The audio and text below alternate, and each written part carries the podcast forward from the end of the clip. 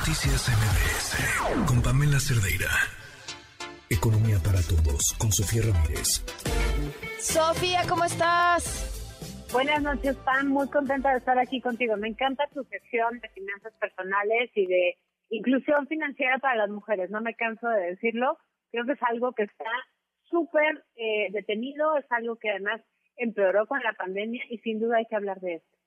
Oye, fíjate que hay, hay un, un tema que, les, que ya le platiqué al público y te lo platico a ti, que para mí, van a decir que qué boba, que como no me había dado cuenta, pero para mí fue así como un...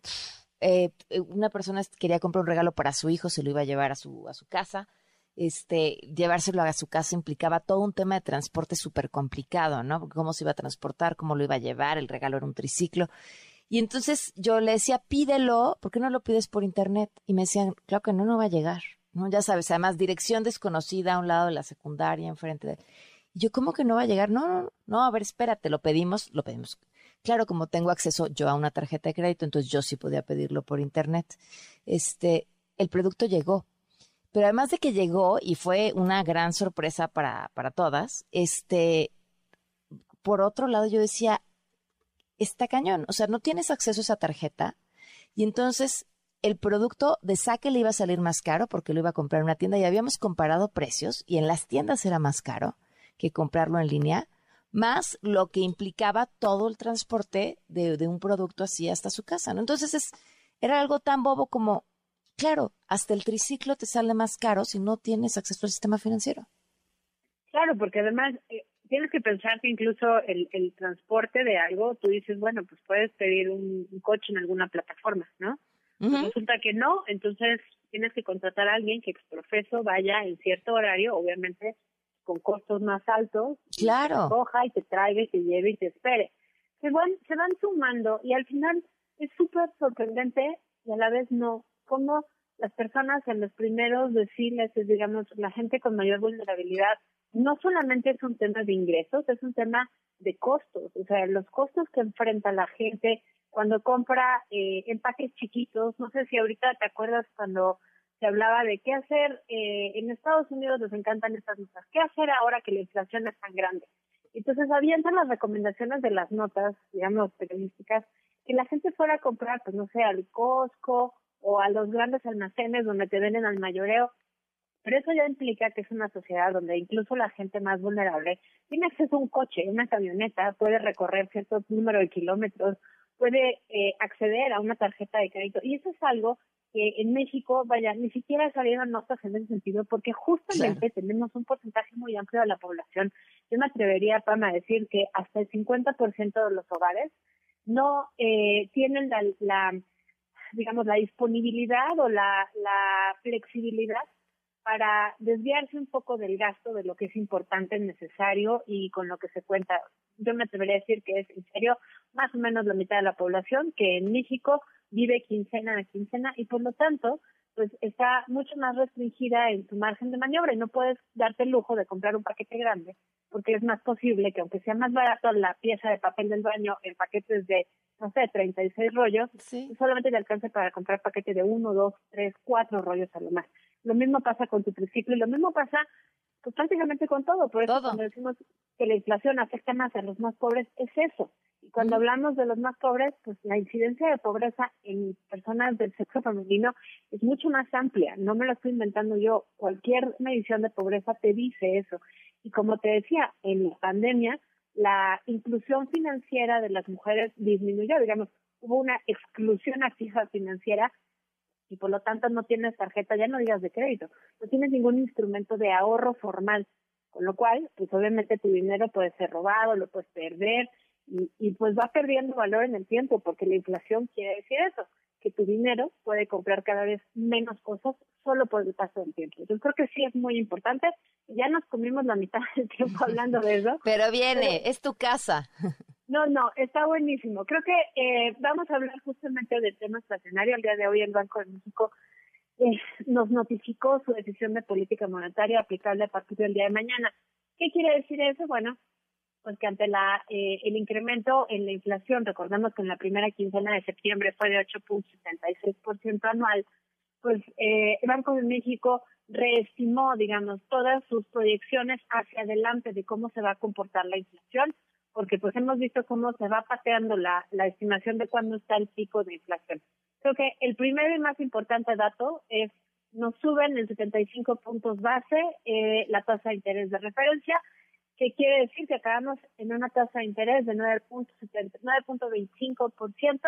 Eh, eso es, uno, más caro, digamos, una tasa de interés eh, más alta que la propia medición de inflación. Como te decía yo, en la primera quincena estamos eh, hablando que la primera quincena de septiembre teníamos 8.76% en la comparación anual, pero también implica otras cosas. Implica que es la décima, eh, décimo incremento al hilo, implica que estamos viendo, por supuesto, muy de la mano con la FED, lo platicamos la semana pasada que hubo la decisión de política monetaria en Estados Unidos, y que obviamente México no puede quedarse atrás porque si eh, se cierra, digamos, la diferencia que hay entre la tasa de interés de México y de Estados Unidos, pues el, precio, el peso mexicano podría eh, depreciarse o el dólar se volvería más caro porque los capitales irían a invertir en los bonos del tesoro en vez de, de, digamos, los instrumentos financieros del lado mexicano. Pero, como yo decía, la parte más importante, según yo, no es solamente cuánto subió, sino hacia adelante cómo el, el Banco de México ajustó sus estimaciones de inflación. La más importante de todas es que estábamos hablando hasta la última decisión de política monetaria, hace eh, cosa de un mes, que íbamos a llegar al rango de inflación del 3%, eh, más o menos un punto porcentual, a, en el tercer trimestre de 2023. Con la nueva revisión, pues estamos hablando que vamos a llegar al rango dentro del 3% más o menos un punto porcentual hasta el primer trimestre del 24 y que eh, nos vamos a acercar a la estimación, más bien al objetivo puntual de 3% hasta el tercer trimestre de 2024. Por supuesto, esto modifica o contrasta muchísimo otra vez con lo que entregó Hacienda y los criterios que utilizó para hacer los cálculos de cuánto nos podemos endeudar el próximo año y cómo vamos a financiar el gasto, porque tú te acuerdas que parte del reclamo era pues que Hacienda estaba haciendo cuentas alegres y que decía que iba a haber el próximo año una inflación de 3.2% al cierre del año en diciembre y bueno, pues con las nuevas estimaciones del Banco de México, el cierre de la estimación de inflación al cuarto trimestre del próximo año va a ser de 4% en el trimestre. Entonces, ciertamente no se va a cumplir la expectativa de la Secretaría de Hacienda en cuanto a la inflación y por lo tanto tampoco la tasa de interés y por lo tanto va a ser más cara la deuda del gobierno. Creo que eh, con referencia a cómo se va a ir aumentando la estimación de inflación, pues en el primer trimestre del próximo año se eh, incrementa la estimación en 80 puntos base, que quiere decir que casi es como 0.08 puntos porcentuales eh, lo que se incrementa respecto a la estimación anterior. Y así prácticamente el segundo y el primer eh, el segundo, tercer y cuarto trimestre se incrementan en alrededor de entre 80 puntos base y 100 puntos base, por lo tanto, pues la estimación de inflación, no solo la subyacente, sino incluso la general, pues se incrementa muchísimo y con ello, pues bueno, vamos eh, perdiendo un poco de terreno en términos de las medidas de incremento a la tasa de interés de préstamo bancario a un día. Y finalmente, la decisión de política monetaria habla que el balance de riesgos respecto a la trayectoria prevista para la inflación en el horizonte de pronósticos continúa con un considerable sesgo a la alta. En español, lo que eso quiere decir es que el Banco de México aún prevé que haya riesgos importantes de que la inflación siga incrementándose por arriba de las eh, estimaciones del propio banco y el banco anuncia cómo pues seguirá tomando decisiones eh, puntuales en cada decisión de política monetaria según se vayan observando los datos tan.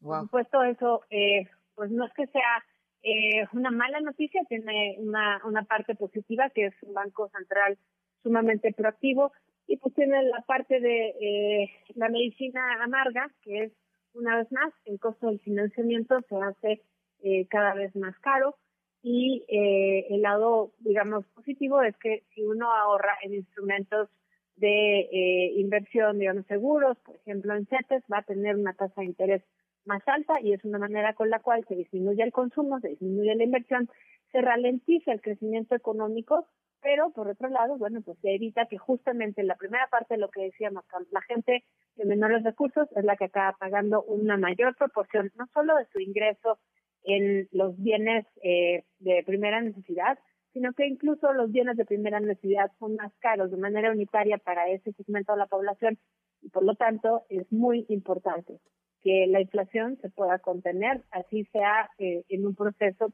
que no es cómodo, no es amigable y tampoco es algo agradable. Claro. Pues Sofía, como siempre, muchísimas gracias. Gracias a ti, Pam. Hasta luego. Noticias MBS